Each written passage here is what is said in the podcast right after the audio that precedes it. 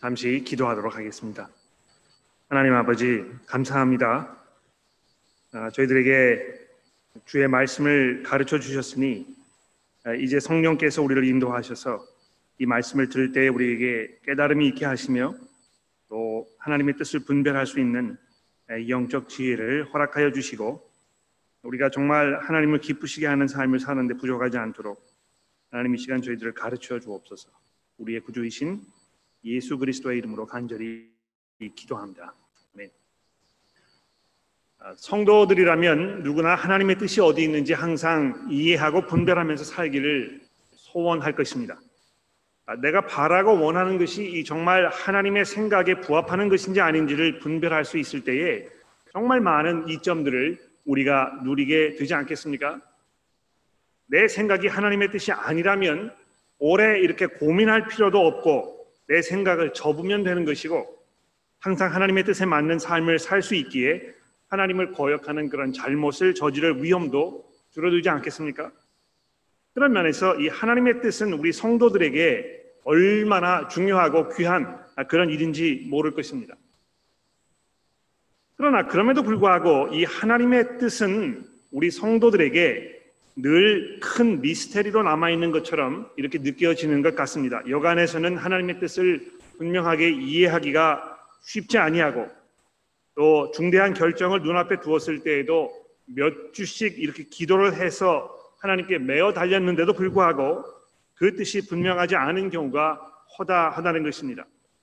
또 결정을 정말 하나님의 뜻을 구하는 그런 마음으로 기도하면서 결정을 내렸는데도 불구하고 나중에 뒤를 돌아보니까 일이 틀어지고 좋지 않은 결과를 얻으면서 아 이것이 하나님의 뜻이 아니었나 보다 이렇게 후회를 하게 되는 경우도 상당히 많이 있습니다.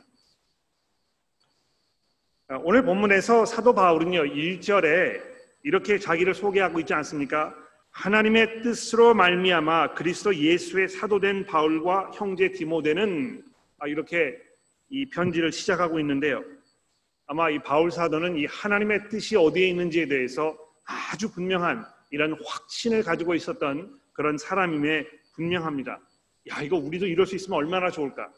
내가 이 하나님의 뜻으로 내린 결정에 의해서 호주에 살고 있는 나라는 이 사람은 이렇게 이야기할 수 있다면 야, 이것이 얼마나 큰 축복일까? 뭐 이런 생각을 우리가 하게 되는 것입니다.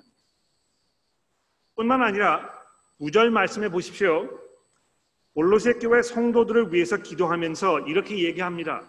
너희를 위하여 기도하기를 그치지 아니하고 구하노니 너희로 하여금 모든 신령한 지혜와 총명에 하나님의 뜻을 아는 것으로 채우게 하시고 그렇죠? 아 그래서 자신뿐만이 아니고요. 이 골로새 교회 성도들도 역시 이 하나님의 뜻을 분명하게 이해하고 알면서 살게 되기를 위하여 지금 바울이 기도하고 있는 것입니다.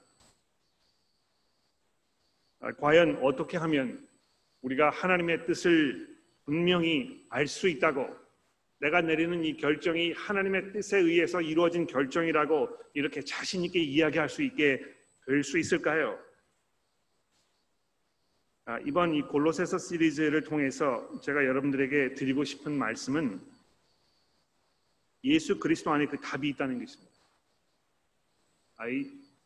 너무 뻔하지 않습니까? 뭐 여러분들 이렇게 좀 실망하실지 모르겠습니다만 예수 그리스도 안에 하나님의 분명한 뜻이 담겨 있기 때문에 우리가 그분 안에서 하나님께서 내게 원하시는 것이 무엇인지를 아주 분명하게 알 수 있다는 것을 이 골로새서 시리즈를 통해서 여러분들에게 말씀드리려고 하는 것입니다. 아, 우리가 그리스도를 알고 그분을 우리의 구주로 고백하며 그리스도의 제자로 살 때에 우리는 정말 하나님의 뜻을 분명하게 이해하고 분별하면서 살 수 있습니다. 아, 이것은 제 주장이 아니고요. 2장 아, 2절과 3절 말씀해 보십시오. 여기 보시면 사도 바울이 우리들에게 분명히 설명하고 있습니다. 이 구절에서 사도 바울은 이 그리스도가 확실한 이해의 모든 풍성함과 하나님의 비밀이라 이렇게 말씀하고 있지 않습니까? 그러면서 그 안에는 지혜와 지식의 모든 보화가 담겨 있다고 이렇게 우리에게 말씀해 주고 있는 것입니다. 그리스도 안에서 우리가 하나님의 그 모든 생각과 그분의 계획과 뜻을 온전하게 이해하는 이런 특권을 누리게 된다고 사도 바울이 우리에게 강력하게 말씀해 주고 있습니다. 그리스도를 아는 것은 곧 하나님의 뜻을 아는 것인데 오늘 본문에서 사도 바울은 그렇게 되었을 때에 우리의 삶이 어떤 혜택을 누리게 될 것인지 아주 자세하게 설명해 주고 있습니다. 이제 우리가 이 본문을 살펴보면서 어떻게 하면 이 그리스도를 알므로 인해서 하나님의 뜻을 이해하는 삶을 사는 것인지 또 그렇게 살았을 때 우리의 삶이 얼마나 더욱 풍성해질 수 있는지 아, 이런 것들을 살펴보도록 하겠습니다.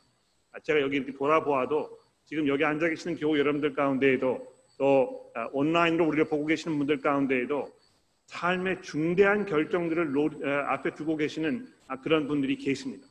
어떻게 하면 여러분들이 올바른 결정을 내리고 올바른 선택을 하면서 정말 하나님을 기쁘시게 하는 삶을 살 것인가? 굉장히 중대한 문제 아닙니까? 거기에 대한 분명한 해답을 오늘 바울 사도가 우리에게 던져주고 있다는 것입니다. 자, 오늘 이 본문을 보시면 본문이 크게 두 부분으로 나누어져 있습니다. 1절부터 8절은 이 골로새서 교회의 성도들에 대해서 사도 바울이 하나님께 감사를 드리는 그런 내용으로 되어 있고요. 9절부터 14절은 그 감사를 바탕으로 해서 골로새 교회 성도들을 위한 이 간구의 내용을 담고 있습니다. 이 두 가지 이 두 부분의 그 연관성을 우리가 잘 이해하는 것이 매우 중요합니다. 여러분 9절에 보시면 사도 바울이 이로써 이렇게 이제 이 구절을 시작하고 있죠. 이로써 우리도 듣던 말부터 너희를 위하여 기도하기를 그치지 아니하고 구하노니 아, 이렇게 말하고 있는데요. 이것은 이 구절 이후의 간구의 내용이 앞부분의 이 감사 내용과 아주 상당히 밀접하게 연관되어 있다는 것을 우리에게 보여주는 것입니다. 내가 이러이러한 것들로 인해서 여러분께 감사하기 때문에 그러므로 내가 이렇게 하나님 앞에 간구하는 것입니다. 지금 바울이 이렇게 설명하고 있는 것입니다. 그러면 이 구절에 너희로 하여금 모든 신령한 지혜와 총명의 하나님의 뜻을 아는 것으로 채우게 하시고라는 이 사도 바울의 간구가 3절 이하에서 골로새 교회 성도들에 대하여 감사하는 내용과 어떻게 연관되어 있는지 우리 잠시 한번 생각해 보도록 합시다. 여러분 바울 사도가 고린도 교회 성도들에 대해서 무엇에 대하여 감사하고 있습니까? 3절에 보십시오. 우리가 너희를 위하여 기도할 때마다 하나님 곧 우리 주 예수 그리스도의 아버지께 감사하노라. 이는 내가 감사하는 이유는 그리스도 예수 안에 너희의 믿음과 모든 성도에 대한 사랑을 들었으며 너희를 위하여 하늘에 쌓아둔 소망으로 말미암음이니 곧 너희가 전에 복음의 진리의 말씀을 들은 것이라 이 복음이 너희에게 이름에 너희가 듣고 참으로 하나님의 은혜를 깨달은 날부터 너희 중에서와 같이 또한 온 천하에서도 열매를 맺어 자라나는도다. 이와 같이 우리와 함께 종된 사랑하는 에바브라에게 너희가 배웠나니 그는 너희를 위한 그리스도의 신실한 일꾼이요 성령 안에서 너희 사랑을 우리에게 알린 자니라. 아, 여러분 이 골로세라는 도시는요 지금 터키라는 나라가 있죠 거기에 위치한 이 도시인데요 아, 7절 말씀에 보는 것처럼 이와 같이 우리와 함께 종된 사랑하는 에바브라에게 너희가 배웠나니라는 이 말씀에 보는 것처럼 이 교회는 에바브라라는 사람에 의해서 개척된 교회였던 것을 우리가 알 수 있습니다. 에바브라는 이 바울 사도의 동역자 중에 한 명이었고 그래서 아, 그는 이 자신이 개척한 골로새 교회 성도들이 지금 어떻게 신앙생활을 하고 있는지 이것에 대한 소식을 지금 바울에게 전해준 것입니다. 바울 선생님 좀 들어보십시오. 제가 골로새라는 곳에 가서 복음을 전했는데요. 거기에 이 교회가 개척되고 거기에는 성도들이 지금 이렇게 이렇게 살고 있습니다. 아, 이렇게 소식을 전했더니 사도 바울이 그 이야기를 듣고 지금 이 골로새 교회에다 편지를 써가지고 내가 여러분들을 생각할 때마다 하나님 앞에 감사하지 않을 수 없습니다. 이렇게 지금 소식을 전하고 있는 것입니다. 도대체 에바브라에게 무슨 소식을 들었길래 사도 바울이 자기의 어떤 그 기쁨을 주체하지 못하고 이 골로새 교회 사람들에게 편지를 하고 있는 것입니까? 그리스도 예수 안에 있는 그들의 믿음과 모든 성도에 대한 사랑을 바울이 들었다고 이야기하고 있습니다. 그런데 이 그들의 그런 믿음과 그런 사랑이 어디로부터 온 것입니까? 5절 말씀해 보시면 너희를 위하여 하늘에 쌓아둔 소망으로 말미암음이니 하는 그 말씀처럼 그들이 가지고 있던 이 믿음과 사랑은요. 그들이 이 소망하는 바로부터 온 것입니다. 그럼 이 골로새 교회 성도들이 소망한 것이 무엇입니까? 다시 5절 말씀을 보십시오. 너희를 위하여 하늘에 쌓아둔 소망으로 말미암음이니 곧 너희가 전에 복음의 진리의 말씀을 들은 것이라 이 복음이 너희에게 이름에 너희가 듣고 참으로 하나님의 은혜를 깨달은 날부터 너희 중에서와 같이 또한 온 천하에서도 열매를 맺어 자라는도다. 즉 그들이 전에 들은 이 복음 바로 이것이 그 소망이었던 것입니다. 6절에서는 이 복음을 또한 이 하나님의 은혜에 대한 말씀이라고 설명하고 있습니다. 복음은 이 골로새에 있던 이방인들에게 하나님의 은혜에 대하여 알려 주었습니다.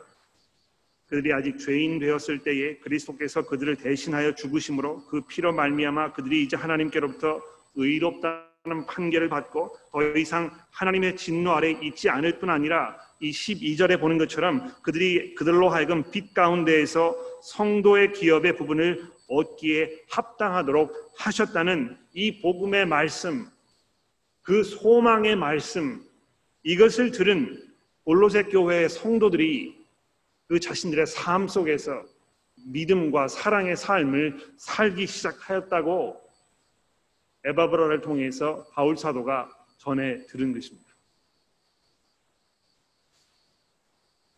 여러분 이것이 얼마나 놀라운 사건인지 한번 생각해 보십시오. 예? 이방인들이요 전에는 하나님의 기업에는 얼씬조차 할 수 없지 않았습니까?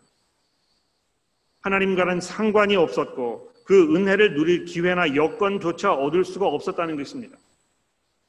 이 예수님을 찾아왔던 가나안 여인이 그렇게 얘기했잖아요. 저는 이 상에서 떨어지는 부스러기조차 먹을 그런 자격이 없는 이런 이방인과 같은 그런 사람입니다. 그런데 그런 사람들을 극률이 풍성하신 하나님께서 이 원수와 같던 이방인들을 복음으로 부르셔서 그들로 하여금 그 택하신 백성 이스라엘과 함께 하나님의 그 풍성하신 은혜를 나누어 가질 수 있도록 이렇게 하셨다는 것입니다. 여러분 바로 이것이 하나님께서 천지를 창조하시기 이전부터 가지고 계셨던 하나님의 거룩하고 놀라운 계획 아닙니까? 창세기 1장 28절에 하나님께서 그들에게 복을 주시며 하나님이 그들에게 이르시되 생육하고 번성하여 땅에 충만하라 땅을 정복하라 바다의 물고기와 하늘의 새와 땅에 움직이는 모든 생물들을 다스리라 하셨다 하신 말씀 속에 이 하나님의 뜻이 이미 우리에게 어렴풋이나마 지금 소개되고 있지 않습니까? 하나님께서 인간을 만드신 그 목적이 무엇, 무엇이었습니까? 하나님의 그 복 아래서 하나님과 특별한 관계를 누리면서 번성하고 번창하여 이 온 세상을 하나님의 능력으로 하나님의 권위로 다스리고 번성하도록 하는 그 역할을 우리에게 맡기셨는데요. 창세기 10장에 넘어가면서 하나님께서 아브라함을 부르셔서 그에게 2절과 3절에 이렇게 약속하지 않았습니까? 내가 너로 하여금 큰 민족을 이루고 내게 복을 주며 내 이름을 창대하게 하리니 너는 복이 될지라. 너를 축복하는 자에게 내가 복을 내리고 너를 저주하는 자에게 내가 저주하리니 땅의 모든 족속이 너로 말미암아 복을 얻을 것이라. 이 하나님의 계획과 하나님의 목적이라는 것입니다. 왜 하나님께서 여러분과 저를 이 땅에 있게 하신 것입니까? 아, 이렇게 하나님의 뜻에 의해서 하나님의 원래 창조의 목적을 완성하고 달성하는 이런 아주 특별한 존재로 하나님과 올바른 관계 속에서 정말 복의 근원이 되는 이런 삶을 살도록 하나님께서 우리를 부르셨다는 것입니다. 그래서 이 부활하신 예수께서 하늘로 승천하시기 전에 제자들을 불러 모으시고 그들에게 이 마태복음 28장 18절 이하에서 이렇게 말씀하지 않았습니까? 하늘과 땅의 모든 권세를 내게 주셨으니 그러므로 가서 너는 모든 민족을 제자로 삼아 아버지와 아들과 성령의 이름으로 세례를 베풀고 내가 너희에게 분부한 모든 것을 가르쳐 그들로 지키게 하라.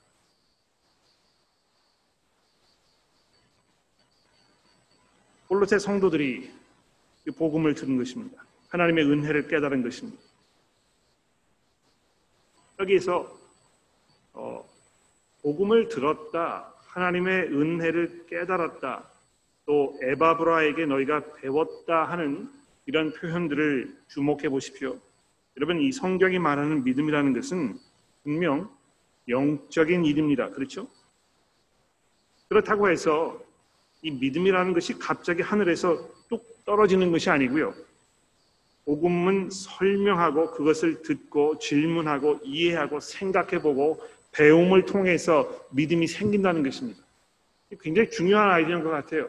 복음이 어떻게 생기는 것입니까? 내가 그냥 가만히 앉아가지고 열심히 기도하면 갑자기 어떤 믿음이 믿음 마음속에서 생기는 것입니까? 그렇지 않다는 것입니다.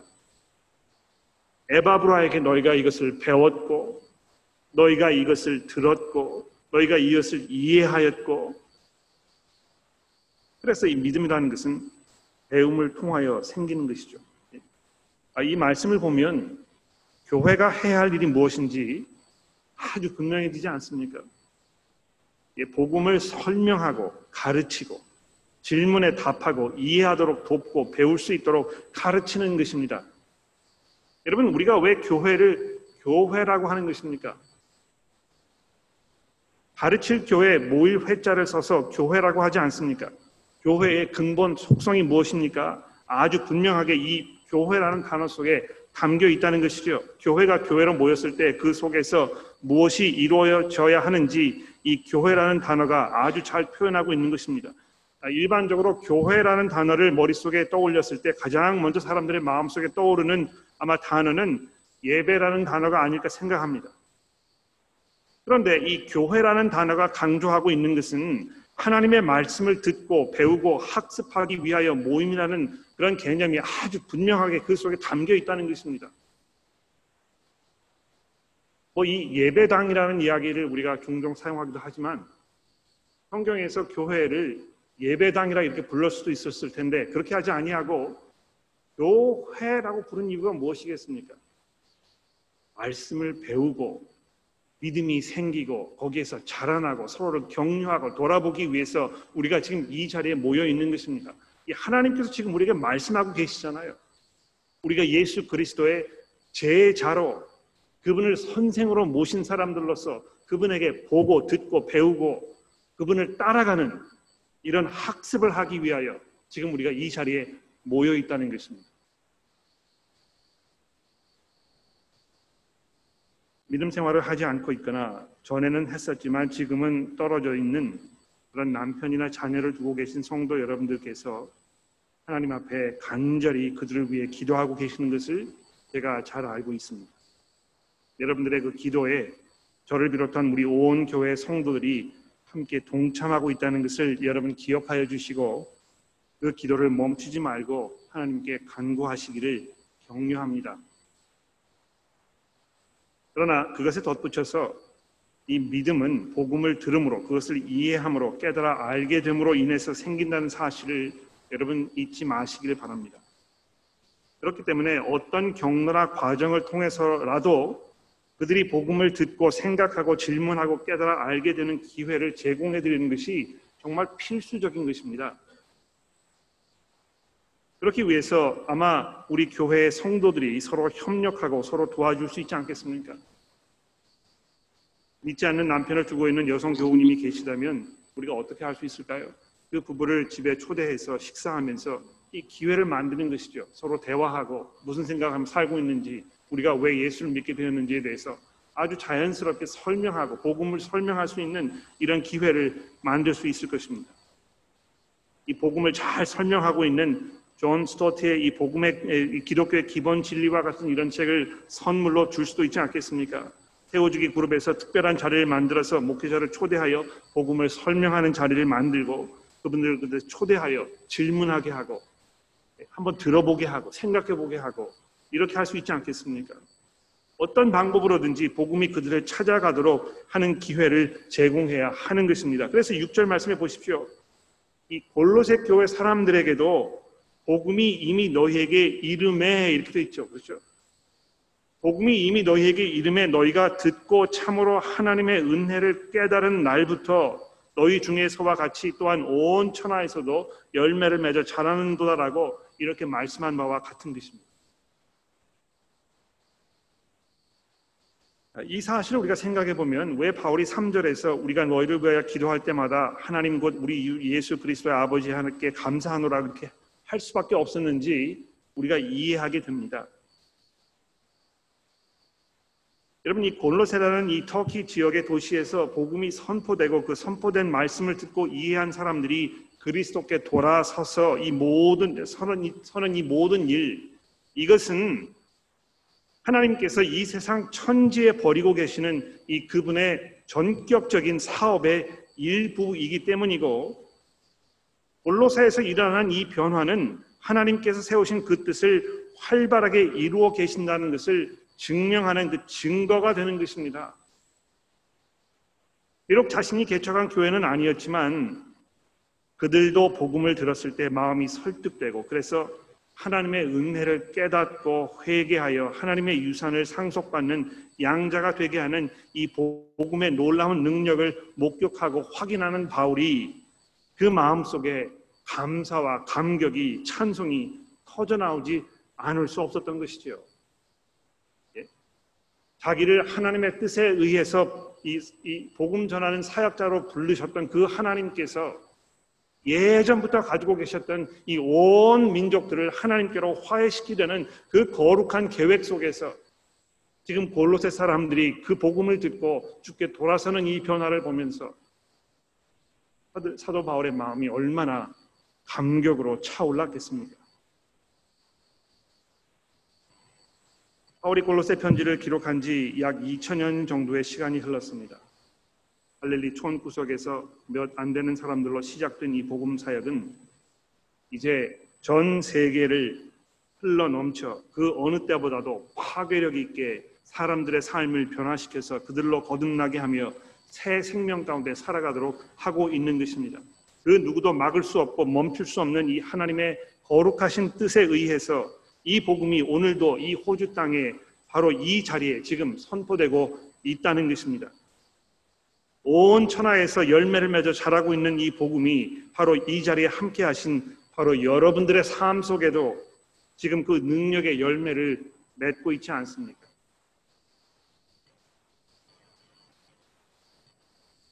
이 사실을 생각해 보았을 때 사도 바울은 지금 무엇을 하고 있습니까? 골로새 성도들을 위해서 더욱 힘써 기도하지 않습니까? 구절 말씀해 보십시오. 이, 이로써 이것을 생각해 보았을 때 우리도 너희들의 소식을 듣던 날부터 너희를 위하여 기도하기를 그치지 아니하고 구하노니 여러분 이 하나님의 뜻을 기회 이 생각해 보았을 때요 그 뜻에 의해서 맺혀지고 있는 이 복음의 열매들을 살펴보았을 때 바울이 어떻게 기도하고 있습니까?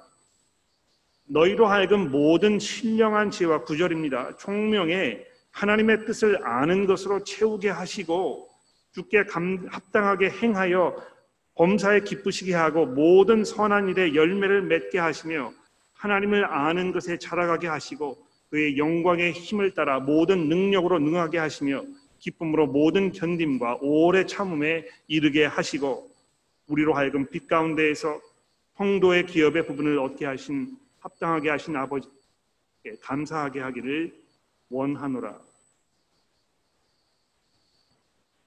9절부터 어, 12절이 매우 길고 복잡한 내용으로 엮여진 한 문장으로 되어 있지만 이 간구의 중심 내용은 아, 구절 말씀입니다. 여기 보시면 어, 이렇게 하여 주시고 저렇게 하여 주시고 라는 그 많은 간구의 내용들이 등장하고 있는데요. 그 성경이 쓰여졌 원래 쓰여졌던 이 헬라어의 그 문법을 보면 모든 신령한 지혜와 총명에 하나님의 뜻을 아는 것으로 채우게 하시고라는 이 부분이 이 주요 간구 내용임을 아주 쉽게 알 수 있습니다. 한국어 문법에는 이것을 분명하게 표현할 수 있는 길이 없기 때문에 개역 개정 성경을 읽었을 때 이것을 우리가 분명하게 확인할 길이 없습니다만 성경에는 이 점을 보다 분명 영어 성경에는 이 점을 보다 분명하게 확인해 볼 수가 있습니다. 우리가 이 부분을 읽으면서 우리가 살면서 중요한 결정을 내려야 할 때 하나님의 뜻을 매번 분별하는 능력에 대하여 말씀하고 있는 것이구나라고 우리가 이렇게 쉽게 이해합니다.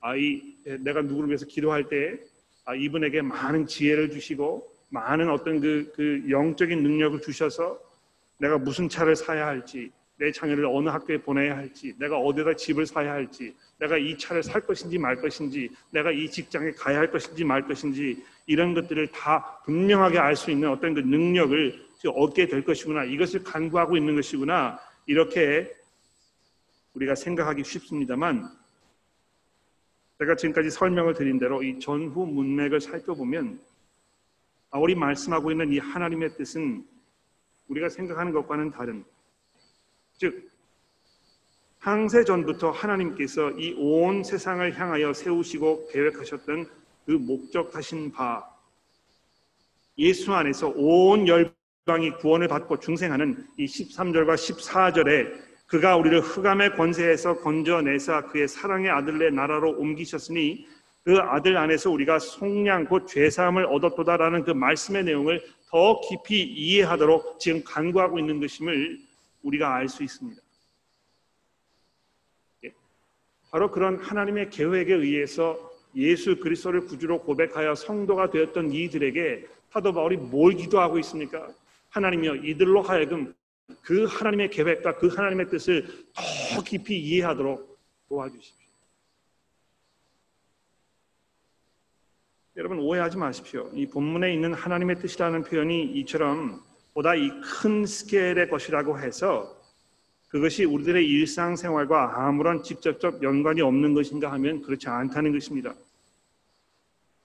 예, 우리가 죄 사함을 얻고 하늘의 기업을 얻기에 합당한 자가 되었다는 것을 더 깊이 알게 되는 것이 지금 당장 내가 내 자녀를 어느 학교에 보내야 할 것인지 결정하는데 무슨 도움이 될 것인가 고개를 고개를 갸우뚱하게 하실지 모르겠습니다만 그러나 구절의 말씀을 잘 한번 다시 살펴보십시오. 너희로 하여금 모든 신령한 지혜와 총명의 하나님의 뜻을 아는 것으로 채우게 하시어 아, 이렇게 조금 고치시면 될 것 같아요. 여러분 뭐 성경 개혁 개정 성경을 아, 그 교회 목사가 이렇게 고치라고 하니까 약간 좀 어, 선뜻 마음이 안 내키실지 모르겠는데요. 아, 거기 에, 채우게 하시고 이렇게 하는 말보다는 총명의 하나님의 뜻을 아는 것으로 채우게 하시어 죽게 합당하게 행하여 모두게 범사에 기쁘시게 하고 모든 선한 일에 열매를 맺게 하시며라고 하는 것이 이 본문의 그 내용을 제대로 이해하는 것입니다.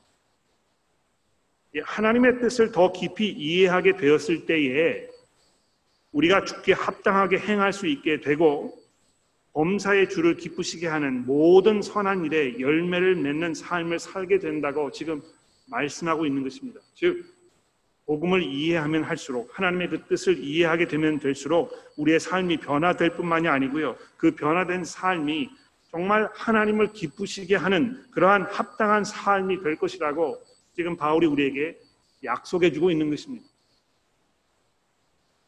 여러분 이걸 잘 들어보십시오. 그 하나님의 창세 전부터 세우셨던 예수 그리스도 안에 있는 이 하나님의 뜻과 계획을 우리가 더 깊이 이해하고 이해하면 할수록 우리 매일매일의 삶에서 정말 하나님을 기쁘시게 하는 성도로서의 그 부르심에 합당한 이런 삶을 우리가 살 수 있게 된다니까요. 아, 이게 어떻게 그렇습니까? 정말 그럴까요? 아, 이거 복음을 내가 잘 이해한다고 해서 내가 정말 지혜롭게 올바른 결정을 매일 내리면서 살 수 있을까요? 아, 그 방법을 좀 가르쳐 주십시오. 7주 동안 교회를 빠지지 말고 오시면 볼로세를 통해서 아마 그거를 아주 분명하게 배우실 수 있을 것입니다. 미스하지 마십시오, 여러분. 이 변화된 삶에 대하여 지금 바울이 이야기하면서 몇 가지 중요한 사실들을 우리에게 얘기하고 있는데 들어보십시오. 아, 죽게 합당하게 행하여 범사에 기쁘시게 하고 모든 선한 일에 열매를 맺게 하시며 하나님을 아는 것에 자라가게 하시고 그의 영광의 힘을 따라 모든 능력으로 능하게 하시며 기쁨으로 모든 견딤과 오래 참음에 이르게 하시고 우리로 하여금 빛 가운데에서 성도의 기업의 부분을 얻게 하신 하나님께 감사하게 하기를 원하노라 이렇게 하면서 이 하나님의 능력에 대하여 말씀하고 있습니다. 아, 우리가 예수 안에 있는 하나님의 뜻을 잘 이해하게 되면 그것을 통해서 우리가 하나님의 그 능력으로 능하게 되며 하나님의 그 능력으로 능하게 되었을 때에 우리에게 어떤 일이 벌어지게 되겠습니까? 기쁨으로 모든 견딤과 오래 참음을 배우게 된다는 것입니다. 이 하나님의 능력을 우리가 아, 입으면 마치 삶의 모든 부분에서 개선 장군처럼 우리가 승리하는 삶을 살 수 있다고 많은 교회들이 우리에게 거짓 약속을 해 줍니다. 실제로 아무리 우리가 경건하게 살아도요, 우리 삶 속에서 우리의 힘으로는 감당하기 어려운 역경과 시련과 시험과 어려움들이 생기게 마련입니다.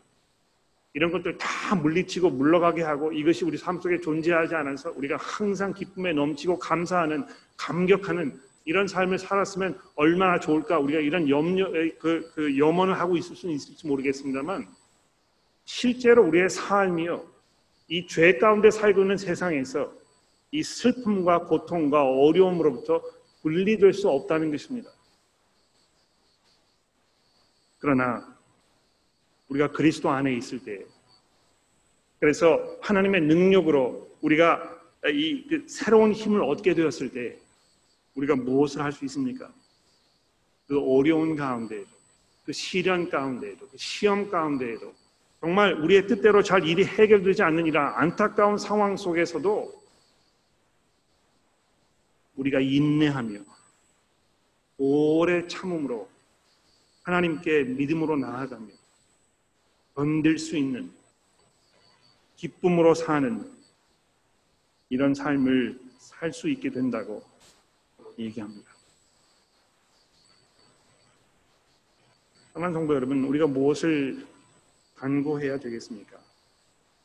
여러분들이 마음속에 담고 있는 매일 기도하는 정말 하나님 앞에 간절히 매어 달려서 기도하는 여러분의 간구는 무엇입니까?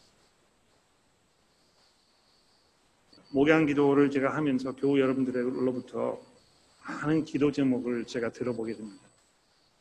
아, 그 기도 제목들 속에는 여러분들의 삶이 담겨 있고, 여러분들의 생각이 담겨 있고, 여러분들이 정말 그, 그 중요하게 여기신 것들이 무엇인지를 금방 알 수 있게 됩니다. 여러분 뭘 간구하고 계십니까? 사도 바울이 고린도 교회 성도들을 향해서 무엇을 간구하고 있습니까? 하나님 아버지, 예수 그리스도의 복음을 통해서 하나님의 성도가 된 이 고린도 교회, 이 골로새 교회의 성도들에게 예수 그리스도 안에 있는 하나님의 그 비밀의 뜻을 더 깊이 이해할 수 있는 지혜를 허락하여 주옵소서. 그들이 얼마나 놀라운 하나님의 은혜 가운데 있는지, 하나님께서 이들을 얼마나 사랑하셨는지, 이들의 삶 속에 얼마나 놀라운 그 변화가 지금 일어나고 있는 것인지 이들이 깊이 이해할 수 있도록 이들을 도와줘. 위하여 그들이 정말 하나님을 기쁘시게 하는 그런 삶을 살 수 있도록 해 주옵소서. 정말 하나님께서 이들을 보셨을 때 흡족하게 생각하시고 기뻐하시는 이런 삶을 살 수 있도록 이들을 가르쳐 주옵소서. 이렇게 기도하고 있는 것입니다. 우리가 이 골로새서를 계속 풀어 나아가면서 정말 어떻게 이 그리스도 예수의 이름 안에 하나님의 그 모든 계획과 뜻이 담겨 있고 설명되어 있는지를 깊이 고민하면서 그 가운데서 정말 하나님을 기쁘시게 하는 이런 삶을 우리가 계속 살아갈 수 있게 되기를 간절히 기도합니다. 기도하겠습니다. 하나님 아버지 감사합니다. 저희를 골로새 교회 성도들을 복음으로 부르셨던 것처럼 복음으로 부르셔서 예수를 알게 하시고 그 안에서 하늘의 기업을 누릴 수 있는 그런 특별한 자리에 우리를 불러주셨으니 감사합니다. 하나님 저희가 정말 이 하나님의 그 빛 가운데 이 성도의 기업의 부분을 얻기에는 합당하지 못한 그런 자격이 없는 이방인들이었지만 긍휼이 풍성하신 하나님께서 저희를 불쌍하게 여기셔서 그리스도를 알게 하셨으니 하나님이여 저희가 그 소망 가운데 살아가도록 도와주옵소서. 그 소망이 저들의 삶 속에 믿음과 사랑을 이끌어내며 그래서 우리가 예수를 주로 매일 고백하며 우리가 정말 그리스도를 본받아서 성도들을 깊은 사랑으로 헌신하며 섬길 수 있는 우리 모두가 될 수 있도록 도와주옵소서. 난 저희가 골로새서를 공부하면서 주의 말씀을 들으면서 정말 우리의 삶이 온전히 하나님 앞에 산 제사로 드려지도록 우리를 인도하여 주옵소서. 예수 그리스도의 이름으로 간절히 기도합니다. 아멘.